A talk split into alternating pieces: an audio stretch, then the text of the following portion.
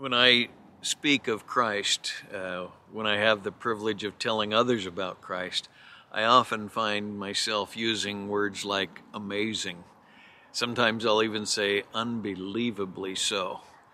Uh, amazing grace, how sweet the sound that saved a wretch like me. Amazing love, how could it be, the songwriter writes.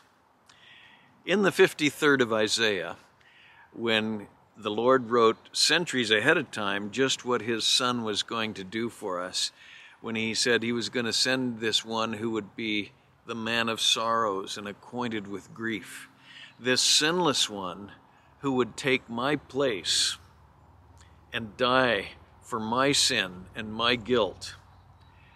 Uh, how serious is my sin? How uh, holy is God.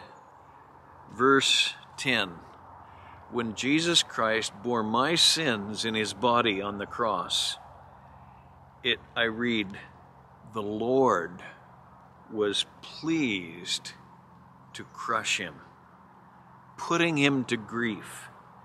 If he would render himself as a guilt offering, he will prolong his offspring. He, he will see his offspring. He will prolong his days and the good pleasure of the Lord will prosper in his hand.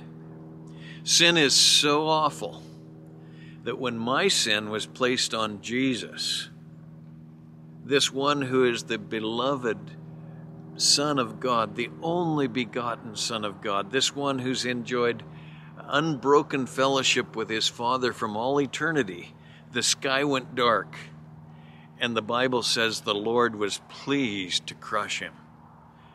This wasn't an afterthought. God knew that when Christ bore our sins, he would become an accursed thing. And it's amazing to think of it. And no wonder we use terms like amazing. The amazing love of Jesus Christ.